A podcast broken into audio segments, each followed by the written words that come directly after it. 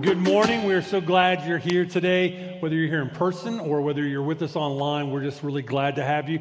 Did our ladies not do a fantastic job of leading us in worship?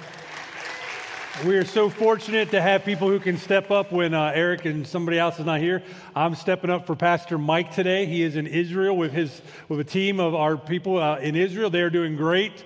Uh, he's been sending little updates and pictures out and about, and so so they're doing fine. He will be back next week, but I believe actually Pastor Jeremiah is going to be preaching for us. So uh, so we hope you'll join us next week for Jeremiah's preaching, but also for our life group rally where you get an opportunity to learn all there is about all of our different life groups, and that'll be in here as well. And so we hope that you'll come back for that. I do want to say I'm I'm excited about stepping into the second uh, message here in this message series about perfect fit. Um, I thought Tony did an amazing job of last week of helping us realize that, that we have to know our purpose and have to find our purpose and, and live inside that purpose. And isn't it exciting to have a purpose? Life is just better and just more fulfilling when we are living for a purpose. And when, especially when we're living for a purpose that's outside of us. And so, one of the things that, that, that we have been talking about a lot is that in, in the fall, in November, we're going to three services. And we're doing this for a purpose. We're doing this for a reason. We're doing this because we have, if you, if you come on a, on a Sunday morning, you can see it is hard to find seats sometimes. It's hard to, to, to, to know where somebody's supposed to sit if they're coming in for the first time. And Mike, Pastor Mike has been preaching us over and over and over again that we want to identify who our one more is. When we started back in the beginning of school with Ducks in a Row, our message series, he talked about our vision. He talked about our priorities, about getting all that straight so that we can be empowered, that we can be equipped, and we can be mobilized to reach that one more. Because that one more matters. And so we're going to three services, and it's an exciting thing. I hope you're excited about it. It's something that we should be excited about because it allows us to do the work that we need to do to prepare to reach that one more. Is there going to be some sacrifice in all that? Yeah, there is. There's going to be a lot of sacrifice. Is it going to be worth it? Yes, it is. Is it necessary? Yes, it is. We need space. We need place where people can come, and when they come, they know they're valued and they're welcomed. So, before we get in our service, let me uh, just tell you today um, we're going to be talking about relationship and not religion. But I want to pray for us real quick before we start. Dear Heavenly Father, I just thank you that you love us. I thank you that you created us to have a relationship with you. I thank you that you created us with a desire to, to be on purpose with you, a desire to, to know you. And Lord, as we know you and love you, that we would take that to the other people of this world, Lord. That you would use your truth and your love to feed us and to grow us so that we would go out into this world to show other people your love. And Lord, as we speak today, Lord, I just pray that your word would be heard. It's in your holy, precious name we pray. Amen. So today we're going to talk about relationship, not religion. And Pastor Mike, in the last couple weeks, has been talking a lot about the fact that we are to love God and we are to love others. So, why has he been talking about that so much? Why has that been something he's spoken about so much? Is because relationships matter to God. And if relationships matter to God, they should matter to us. And God wants us to have a love relationship with Him. And out of that love relationship with Him should become a relationship with other people. It should, it should take our relationships and take them to a point where we are loving others for the purpose of sharing the good news of Jesus Christ with them. All right, so, so when we are talking a lot about, we're talking about God desires for us to reach that one more. We want to reach that one more. But we don't only want to just reach that one more. God wants us to reach that one more. And God wants us to reach one more. And He wants us to reach one more and one more until we reach everybody in the world. This is what God has called us to. This is what His purpose is for us. God created us for a relationship, and God purposed us for a relationship. And if this is the purpose that God created us for, why is it sometimes so hard? Why is it sometimes so difficult? Why do we feel powerless and ineffective sometimes when we are trying to do the purpose that God gave us, which is to love God and to love others? And I think part of it is what Pastor Tony spoke about last week. In his first point, he said, if you don't know something's purpose, you will likely abuse it. And now, we might abuse it unintentionally, but what I would say is if you don't know something's purpose, you are more than likely going to do it wrong. Okay? And so a lot of times we just do things wrong. I think we know that God wants us to love God. We know that God wants us to love others. We know that He wants us to be in relationship with Him and others, but we don't always know how that plays out in our lives. We don't always pursue or pursue it in the right fashion. So we don't know how our actions or our relationships or our thoughts or our opinions or our perspectives fit into God's ultimate plan for our lives. In other words, we're trying to fit the wrong things into the wrong places. And I want to give you an illustration of that. When I was five years old, I was the youngest child, the youngest boy. Life was great and it was wonderful. And my parents came to me one day and said, Hey, we're going to have another baby. And they just crushed my world. I was the most important thing to them. I was the reason why they existed, or at least that's what I thought. And I thought that everything was always going to be this way and it was always going to be perfect. And somehow, with the indignity of their thought process, they decided to replace me with another baby. And not just another baby, they went ahead and had another boy. Okay? And so I see him and I'm like, eh, he's okay. He'll be all right. You know, he's this little chunk of something and, and just living there. And I'm like, he's all right. I guess we can keep him. And then I realized that if we keep him, he's going to steal all the attention that I was getting before. And if that wasn't as bad, then they started giving him my toys and my stuff. And so I'm about six, seven years old. My brother's a toddler, and he started to use this one toy all the time. And he loved this toy, but it was my toy. I didn't want to play with it anymore, but it was still my toy. And so it was one of those, you've probably, some of you all have seen them. It was a, a, sphere type thing. It was blue and red, the nice primary colors, and it had yellow shapes, and you would try to put the shapes in the corresponding places. And so they had stars, they had ovals, they had triangles, they had diamonds, they had squares and circles, and you just put them in the right place. And the little pieces were yellow, and then you would get them all in there and you would pull it and it had this spring action thing. It would open up and they would shake out and you start it all over again. It was really kind of a boring tool, toy. But my brother loved it. He thought it was the greatest toy in the world. And the sad part was is that even though he played with it all the time, he didn't even know how to use it right. He was always trying to put the wrong shape in the wrong place. And besides, it was my toy, and he didn't do it the way I wanted to, he didn't do it the way I did it. So, you know, I had to take matters into my own hands. Okay, so at that point in life, I had started to get a little bit better toys, a whole lot cooler toys definitely a lot more useful toys. Somebody that Christmas gave me a plastic toy kit. And so I go to my plastic toy kit, and there it is, exactly what I needed. There was a hammer.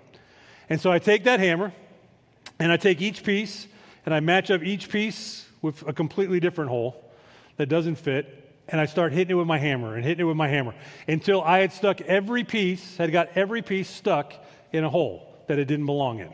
Not pushed in, not fit in, but stuck in it. And in doing so, I had rendered the whole entire thing useless. The point was, though, is I wasn't really trying to destroy the toy. I was really just trying to antagonize my brother. I was upset that my brother was using something that was mine. I was upset that my parents had brought him into my life. I was upset that I wasn't the most important thing again, and I took care of it. And I will be honest, I was pretty proud of my ingenuity and resourcefulness. I had a problem and I solved it but I solved it in the wrong way. And I, what I created was a problem for my mother because my brother, because he didn't have the toy he loved anymore, began to cry and whine because he was a baby. Uh, yeah, and so, but I, what I did is I destroyed the thing that had purpose for him because it no longer had that purpose for me. And side note, my mom got him a new one because he was a spoiled brat. But uh, this is often, uh, this is often though what we do with God's purpose in our lives. We know that we are to love God, we know that we are to love others, but we decide whether intentionally or not to make sure that it fits how we see fit, or we do it in our way, or it fits our needs, or if it's our agenda, or we take the easiest way out as a default. And we do this whether it is for the benefit of others or not. We don't really care, just as long as it makes our life a little bit easier. Then, to make us feel good about this and to make this feel right, we justify it, we codify it, we systemize it, and we call it religion, or we call it religious activities. And though they give recognition or credence to God in what we do, they don't often or always reflect God's word or God's purposes. But the truth is that God has always and always will prefer relationship over religion. And contrary to that, man in their interaction with God throughout the years has almost always, or more often than not, chosen religion over relationship. And sometimes that religion is based on a love of God without a love of people. Sometimes it's based on a love of people without a love of God. Almost always it's based on some form of love of self. But, it, it, but what it does is, is we're trying to put the wrong shape in the wrong hole and we are nowhere near the perfect fit of God's, what God has planned for us. So, um, God always connects love of God with the love of others. Always connects the love of God with the love of others. Theologian J.D. Smart wrote One of the unique features of the biblical faith is that there is no genuine relationship with God that is not at the same time in relationship with the brother. There is no genuine relationship with God that is not at the same time in relationship or in relation with the brother. And Jesus spoke about this as well. In Matthew 22, verse 37, it says, Jesus replied, You have loved the, you must love the Lord your God with all of your heart and all your soul and all of your mind. This is the first and greatest commandment. The second is equally important. I want to stop there real quick. It says that to love God is important, but to love others is equally as important. It means that they are the same thing. They are two of the same kind. They are two sides of the same coin. They are interdependent of one another. To love God, we have to love others, and to love others, we have to love God. They are equally important. And then he says, the entire, love your neighbor as yourself. The entire law and all the demands of the prophets are based on these two commandments. So we have two commandments love God and love others. And then it says that everything else that's in God's word, all of the law, all of the words of prophet, everything else that's in God's word is based upon us loving God and loving others. And the word actually, the word based here actually literally means hangs. It means it's kind of the idea of that they are dependent on the other. They would not exist without the other, and, or, and that they would have no point or no matter. So everything in God's word matters because of his two commands to love God and to love others. And he, but he's basically saying is that if you do everything else that's in God's word, but you don't love God and you don't love others, everything else is a misunderstanding or a misuse of God's purpose and word. I want to repeat that for you. Everything else is a misunderstanding or a misuse of God's purpose and word. When I hear that, that stings a little bit because I know I have, and I know most of us have, at some point in our lives, there, we, have, we have said words or we have done things, and we say that we're doing these for God. And we say that these are godly type things that we're doing, but there was no love of God, and there was no love of others, or there was no love of either in our decisions and our actions. And when we do this, this is not God's purpose for us, this is sin. First John uh, 2 Jesus, or he says, if anyone claims I am living in the light, if anyone says I love God, if anyone says I am following Jesus, however you want to express it, but if anyone says that but hates a fellow believer, that person is still in darkness. That hurts. And then in 1 John 5, 2 and 3 kind of reverses it. He says, But no, we love God's children if we love God and obey his commands. God's commands are what? To love God and to love others. So he's saying, We know that you love others if you are obeying God's commands. Loving God means keeping his commands, and his commandments are not burdensome. God's saying, if you want to love me, if you want to obey me, love me, love others. If you love others and you love me, you're going to obey me. It's all part of the same. So, relationship with God is loving God and loving others. But what about religion? Isn't religion just really the demonstration of our relationship with God? And that is true. Sometimes that can be true, but sometimes the opposite can be true. And so I want to give you a definition that the Bible gives us in James 1, or yeah, James 1. James says, If you claim to be religious but don't control your tongue, you are fooling yourself and your religion is worthless. And so James gets right to the point. He says, he says, there's two things here. The control is, is our actions and the tongue is our words, right? And so he's saying, if you can't control your tongue, then you are fooling yourself and your religion is worthless.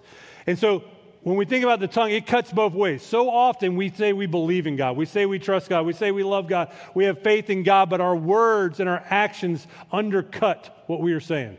Our words and our actions take away from what we're saying, and, and our words and our actions take away from our witness to what we're saying. But the same thing goes the other way. Sometimes our tongue and our lack of control of our tongue cuts people, it hurts people, it critiques people, it shows our hatred for people. And God is saying that I need your, uh, your, I need your words and your actions to live up to your faith.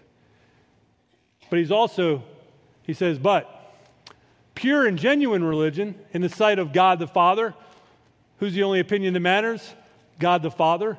He says, for Pure and genuine religion in the sight of God the Father means caring for orphans and widows in their distress and refusing to let the world corrupt you. So basically, he's saying that loving and caring for others and loving God and his words and his way, this is God's desire for us. This is what God requires. This is what God purposed us for. But we're going to look today at uh, uh Isaiah 58. We're going to contrast how loving God and loving others uh, with a false and empty religion that's devoid of that requirement, that void of that idea of a relationship with God and others. And so if you'll turn with me, turn to Isaiah 58. We're going to start in verse 1. Isaiah is, uh, God is speaking to Isaiah, and he tells Isaiah, he says, Shout with a voice of a trumpet blast. Shout aloud. Don't be timid. Tell my people Israel of their sins. And so, what he's saying here is he's saying when they are doing their version of religion and not in relationship to me, they are in sin.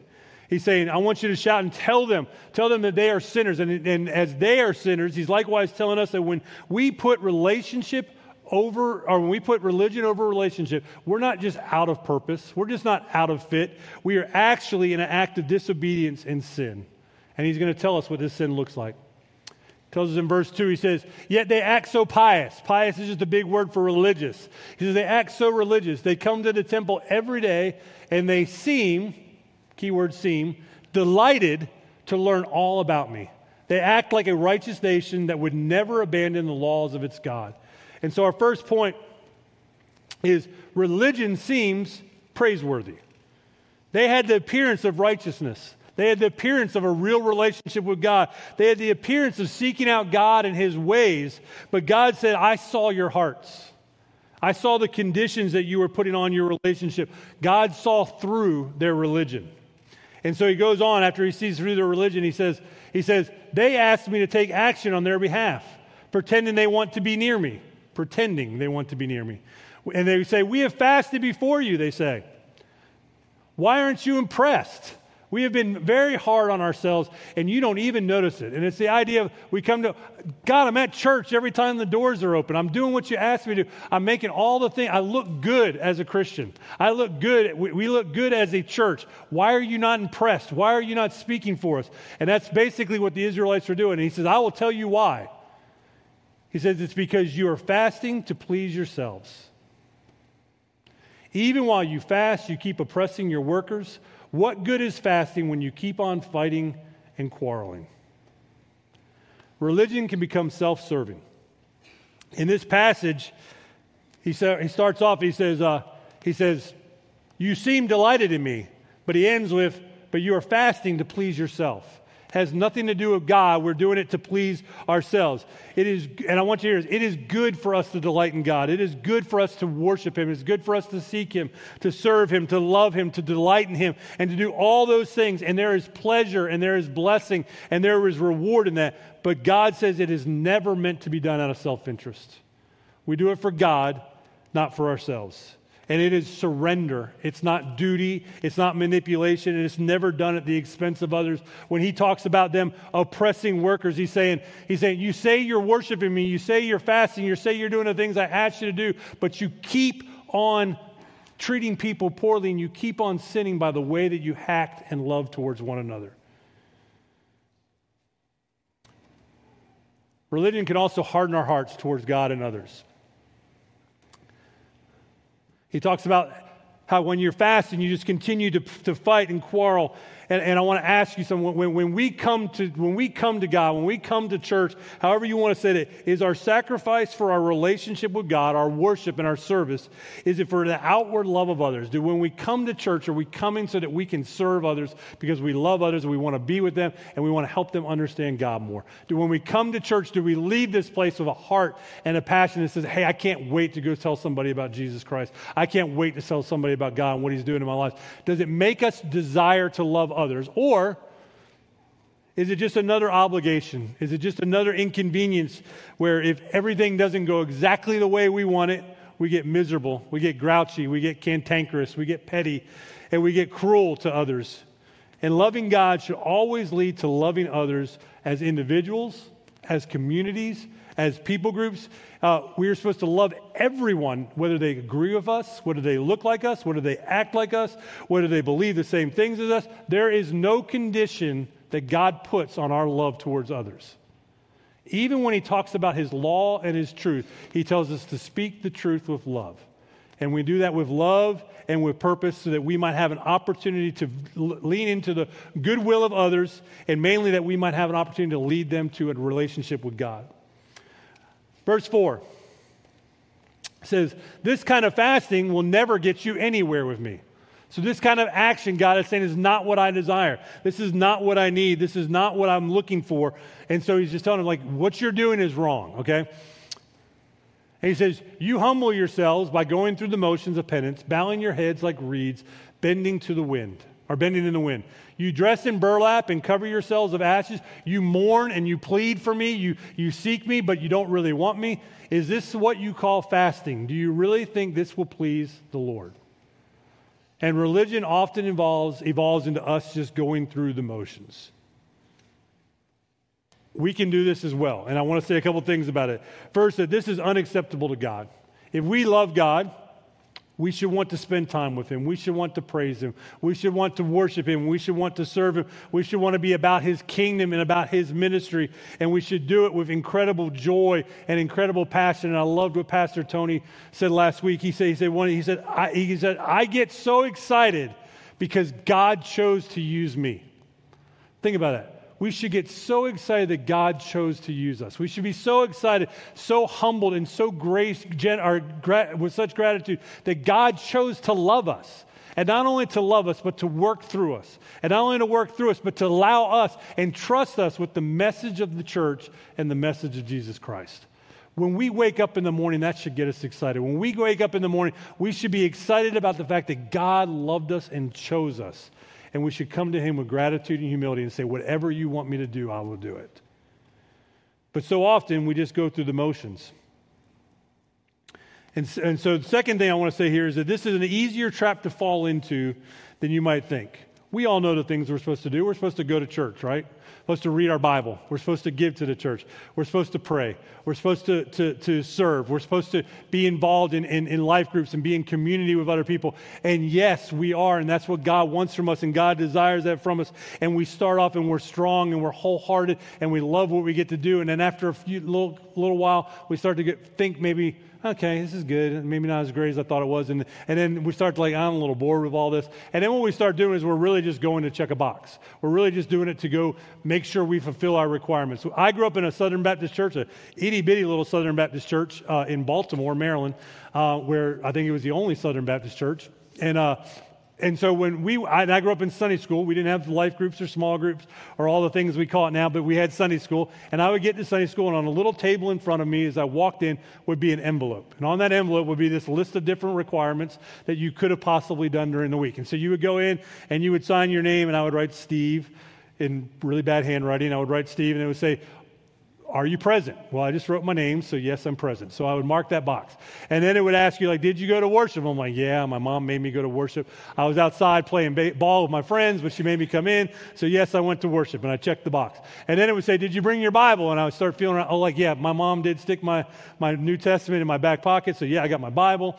And you check that off. And then it says, then they ask you a little bit tougher question. Did you read your Bible this week? And I sit there and I go, you know, it sat on my nightstand, which is right next to my head while I sleep. So, you know, yeah, yeah, I read my Bible this week. So I checked the little box, I read my Bible. It says, Are you giving? And I'm like, start patting myself down, and I realize I have a piece of gum, a nickel, and a penny in my pocket. I put that in the envelope. It's like, yeah, I gave. And then they ask you the big one. They say, Have you shared Jesus with anybody this week? And I'm sitting there going, Man, did I do that this week? No, no. Wait, whoa, hold on, hold on. I talked to Jesus, who's in my fifth grade math class, so that's got to count. And so you just check that box. And so I check all these boxes, and, and, and I was checking these boxes not because of my heart, not because I wanted to love God and to love others. I was checking those boxes because I wanted my scorecard to look a whole lot better than the next person to sign that sheet. And so we were, I was doing it out of obligation. I was doing it going through the motions, not because I really loved God and loved others. And the truth is, though, is that God is not pleased with our actions or our performance. What he's pleased with is the heart behind those actions and performances. And in speaking to, to God's people as, as, as, they were going through rebellion, uh, God spoke to them in Isaiah 1 11, and he says, What makes you think I want all your sacrifices? says the Lord. We could ask, so what makes you think I want all of your check marks on the boxes? What makes you think I want all the activities and all the little things you say you do for my purpose? What makes you think I want all of your sacrifices, says the Lord? I am sick of your burnt offerings, of the rams and of the fat of the fattened cattle. I get no pleasure from the blood of bulls and lambs and goats. And God was saying, I don't want your sacrifices. He was saying, they were doing these sacrifices. I want you to say, they were doing these sacrifices. They were doing what they thought was the right thing. They were doing actually what God commanded them. But God's saying, You're not doing them with the right heart. I can see right through what you're doing, and you were doing them just to do them. Or you were doing them to fulfill an obligation, or you were doing them to appease a requirement, or you were doing them to get something from me. And God says, I didn't, don't want your sacrifices, I want your hearts. And God's saying the same thing to us. He's saying, I don't want your sacrifices. I don't want your attendance. I don't want your giving. I don't want your time. I don't want your service. I don't want your money. He doesn't need it. He's going to be fine without it. But what he does want is he wants our hearts.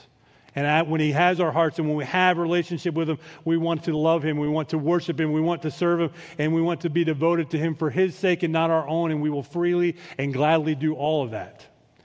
But let me go back to Isaiah 58. Verse 6. And he says, he's already told them that they sinned, but now he's going to tell them what kind of fasting he wants and what kind of worship he wants and what he thinks religion, I guess, or whatever we want to call it, should look like. And I say loving God should look like. He says, No, this is the kind of fasting I want. Free those who are wrongly imprisoned, lighten the burden of those who work for you. Let the oppressed go free and remove the chains that bind people. He says, Share your food with the hungry and give shelter to the homeless. Give clothes to those who need them, and do not hide from relatives who need your help. And so in this passage, he's saying that relationship changes your hearts. When we look at this list, we see a couple things about it. First of all, it is not about us. Not a single thing in that list benefits us. Everything there is something that we are to do for other people. So God's pointing us to is that take yourself out of it, love me and love others. And that's what he's pointing us towards. And then but it's also a comprehensive list. There are families. It talks about family members talks about friends probably talks about members of the church but it goes a whole lot further than that. This is a systematic love of all people to meet them at their circumstances and their place of need. And it's both corporate and it's individual and it's the idea of the fact that i should care about the ills and the needs of society as much as i care about the needs of the person down the road and I most certainly should care about the needs of the people in my family. A lot of times we're really good at loving out there and really bad at loving in the home. And God's saying, I want you to love in the home, and I want you to love out there, and I want you to love everybody in between. And I want you to love them for the same reasons and for the same purposes. And so God is saying, if you love me, show your love for me by loving others. He's saying, seek the good and the welfare of people in their physical life, in their mental life, in their social life, and most definitely in their spiritual life. In 1 Corinthians 1, or 1 Corinthians 13, this is a love passage. A lot of people know this passage, but he's speaking of he's speaking a lot about the idea of relationship and religion. He says, "If I could speak all the languages of earth and of angels but didn't love others, I would only be a noisy gong or a cl- clanging cymbal. If I had the gift of prophecy and I understood all of God's secrets, plans and possessed all knowledge, and if I had such faith that I could move mountains but didn't love others, I would be nothing." If I gave everything I have to poor to the poor and even sacrificed my body, I would boast about it. But if I didn't love others, I would have gained nothing. Think about it. That's a list of things that they say if I did. Most of us are saying those are good things. Most of us are saying those are things we should aspire to. But God is saying that if you don't have love, they mean nothing. He is saying that relationship is always more important than, than um, religion. And so he goes on in verse 8, he says, He's, and now he's going to move on from, from kind of what, how we're supposed to act and how we're supposed to treat others to what comes from that. And so he says, Then your salvation will be like the dawn, and your wounds will quickly heal. Your godliness will lead you forward, and the glory of the Lord will protect you from behind. Then when you call on the Lord, or when you call, the Lord will answer, Yes, I am here. He will quickly reply. So relationship brings God's blessings. And so, what type of blessings are they? The first one is relationship. The most important relationship we can have is God's relationship with us. God built, created us for a relationship, wants to have a relationship with us. And the problem is, is that we have separated that through our sin. But God is saying, I want to give you salvation. I want to give you salvation through my son, Jesus Christ, so that you can have that relationship with me. So he's saying, I want to give you forgiveness of your sins. I want to give you a new life. I want to give you an eternal life. I want to give you a life of purpose, a life of uh, purpose to God. And that is salvation. And this is an incredible blessing that is promised us if we love God and we love others. And then he says, because you have salvation, Your wounds will quickly heal. Now he's talking about life restoration. He's talking about healing. He's talking about transformation. He's talking about the fact that if you love God, if you're in a relationship with God, God brings us healing and he brings us freedom from the issues, from the concerns, from the worries, the disappointments, and the trials that we face on a daily basis. But he's also saying that when we are in relationship with others, what do we begin to do? We begin to take our eyes and our minds off of our situation and we put them on others so that we can freely live to love others the way God has purposed for us. And then he says, because you have salvation, because your life's transformed, he's like, now godliness will lead you forward, and the glory of the Lord will protect you from behind. This is just a big sentence for saying, I'm going to guide and protect you. I'm going to lead you. I'm going to come around you, and I'm going to give you my guidance. I'm going to give you my protection because you are sitting in the middle of my purpose and my will if you love God and love others.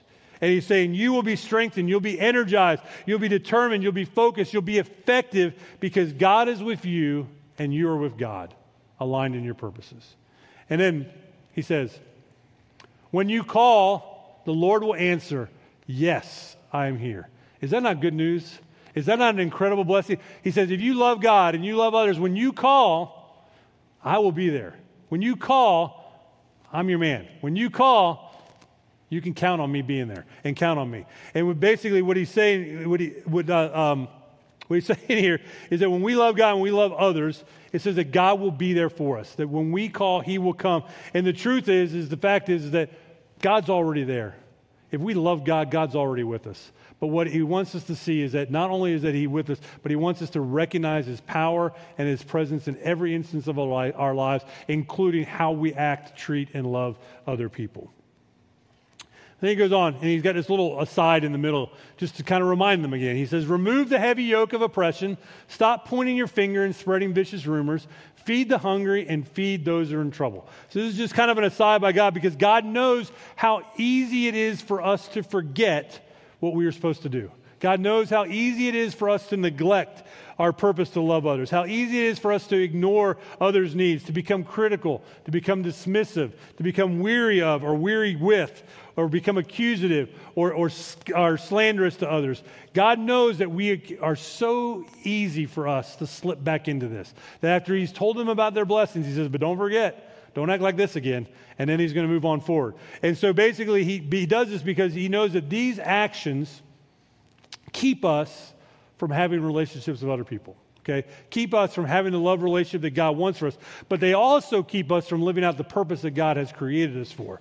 And so, so he moves on and he says, Then your light, if you don't do those things, then your light will shine out from the darkness, and the darkness around you will be as noon.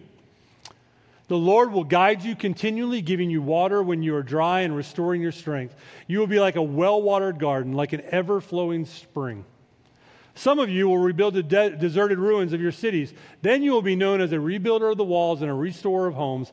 Keep the Sabbath day holy. So his final thing is he's saying relationship, bring, relationship brings God's direction and purpose to our lives. He starts off and he says that there will be light. And he's not talking about light as far as salvation. He's not talking about light as far as goodness. He's alluding to God's direction and God's leading. He's saying, if you don't know where to go, you don't know where to turn, you don't know what to do, you don't have all the answers, turn to me and I will have them for you. I have them for you. And God steps in and He lovingly leads us because He loves us and because we are aligning our lives with Him when we love God and when we love others.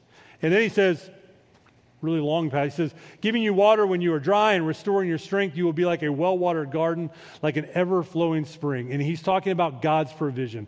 And what I love about this passage is he's saying, I'm going to provide for you, but I'm not talking about the normal, everyday provision that I've already given you food, shelter, all those kind of things, water, those kind of things. I'm talking about an, a, an extra supply, an eternal supply to meet our spiritual, our physical, and our emotional needs when we need them most. And then he says, When you're dry, and he's talking about, he says, when you're, when you're dry, he's talking about the, the time and place of this special provision. He doesn't actually tell us what he's going to provide, but he tells us he is going to provide it when we have a need. And so when we are in that place where we feel like, like uh, when we feel that place where we can't, we, there's nowhere else to go. We can't be satisfied. We can't be fulfilled. We don't know where to turn. That's when God says, I will provide for you what you need. When we're in that place where we're down, we're empty, and things seem bleak and maybe we're even hopeless, that is exactly when God comes to you and to meet your needs. And so he's telling you that I will be there when you need me. I will supply all that you need. And then he says, rebuild the deserted ruins. And a lot of translations include for further generations because the idea here, and it's a better idea here, is that we're not just rebuilding the desert ruins for ourselves, but we're rebuilding them for others. And the idea is if we love God and love others, if we have a relationship with God and a relationship with others, that should point us to something that's far outside of ourselves. And, and it should point us beyond what the here and now is to think about the next generation and to think about the future. And not just think about the next generation, but to help the next generation know God in relationship and have purpose with God because of that relationship. And then finally, he says, keep the Sabbath day holy. We are given the promise of rest and fulfillment. So this whole passage deals with, deals with fasting, okay? At the beginning, he talks about fasting, and fasting was an idea of withstanding from food, the idea of withstanding from something, but really what it was is the idea of, of, of sacrificing or suffering or serving God through some kind of worship or whatever. And so this is their idea of seeing as how we sacrifice and how we do it for God, but God examining our hearts for the reason why we do it. And so fa- fasting, sacrifice, worship, service, whatever we want to call it, when it's done properly, leads to Sabbath. And Sabbath is the idea of a feast, okay? Sabbath always dealt with a feast, and it dealt with rest and feasting. And now, God's not promised, He's promising us rest, but He's not promising us a bunch of food if we love God and love others. What He is saying is, He says, I'm promising you that you can feast on my presence and feast on my power, feast on my purpose of God for fulfillment and for satisfaction because you are living your life the way I have created you to live. So, God does not want our religion, He wants a relationship. God does not need our sacrifice, He wants our hearts. Okay? Our perfect fit is living out the purposes that God has created us for. The purposes God has created for us for is to love God and to love others. To have a heart that seeks God, to have a heart that cares for others and cares and ministers and seeks the welfare of others above ourselves. To have a heart for one another, but more importantly, to have a heart for that one more. We started at the very beginning talking about why we are going to three services, why we do what we do. It's so that we can reach that one more. But when we love God and we love others, we see their great need for Jesus Christ. We see their great need for salvation. We see their great need for a relationship with God, and that should push us forward into that. And when we come into that, we come into this perfect fit in that purpose. We have this perfection in our purpose. We have this perfect peace and we have this perfect empowerment. And there's satisfaction and there's fulfillment in knowing that we are living and loving the way God has intended and created us for. And so that means we do not sacrifice, we do not serve, we do not worship, we do not minister for what we can get out of it or to bend God's will and ways to our wills and ways, but we do it so that we can bring glory to God and that we can show love, we can show compassion, and show value and priority to others and their well being and their welfare so that we can reach that one more. So let me talk about next steps. First of all, next step is you need that relationship with God. We're talking about relationship. You need a relationship with God that comes through salvation through Jesus Christ. And then letting go of religion that is keeping you from a relationship with God and others. So as we come to the close of this service and we come and, and we, uh, I just want to share we talked a lot about relationship. We talked about loving God. You might be saying, I, you know, I know who God is. I, I, don't know how to love God. I don't know if I even have a relationship with God. And the truth is, is that God created us to have a relationship with us. God created us because He loved us, and God created us because He wanted to go through life with us. He wanted to use us. He wanted to, to choose us. He wanted to trust us. He wanted to, to allow us to do his, be part of His kingdom and do His work. And God loves us. But our sin, Every time we do something that goes against God, we sin. And our sin separates us from God. And man has tried a lot of different things to get to God. They've tried, they've tried to check all the boxes. They've tried to be religious. They've tried to do the things that they think God wants them to do. But God tells, I just want you to love me. I want you to love me through the person of Jesus Christ. That is the way that you have a relationship with me. And he says, and so he says, Jesus is the way, the truth, and the life, and no one comes to the Father except through me.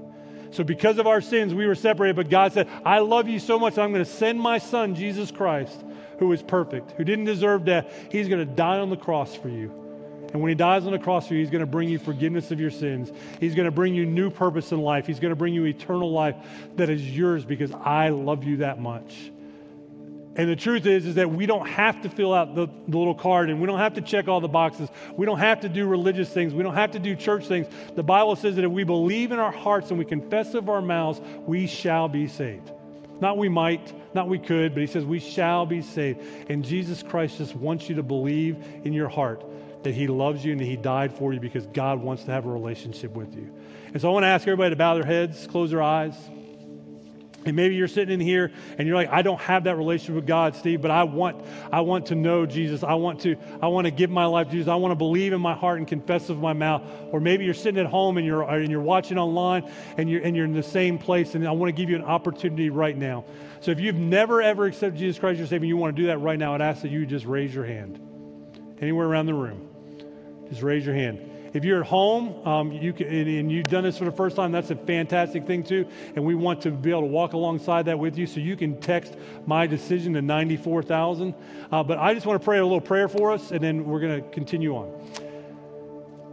Dear Heavenly Father, just thank you for, for the fact that you love us and you desire a relationship with us. And Lord, I pray that there's anybody in this room that does not have a relationship with you, that they would come to you through the person of Jesus Christ. They will realize that they're a sinner. They will realize that they cannot work their way, they cannot do enough things, they cannot be religious enough to have a relationship with you, but that only comes through Jesus Christ. And Lord, I pray, Lord, that they would put their faith and their trust and their belief in Him. They would believe their hearts and confess with their mouths that Jesus Christ is Lord today so they shall be saved, Lord. And that you would give them forgiveness of their sins, that you would give them a new life, a new purpose, and an eternal life, Lord. And that, Lord, you would come into their lives and, and, and just give them that abundant life that you promise us.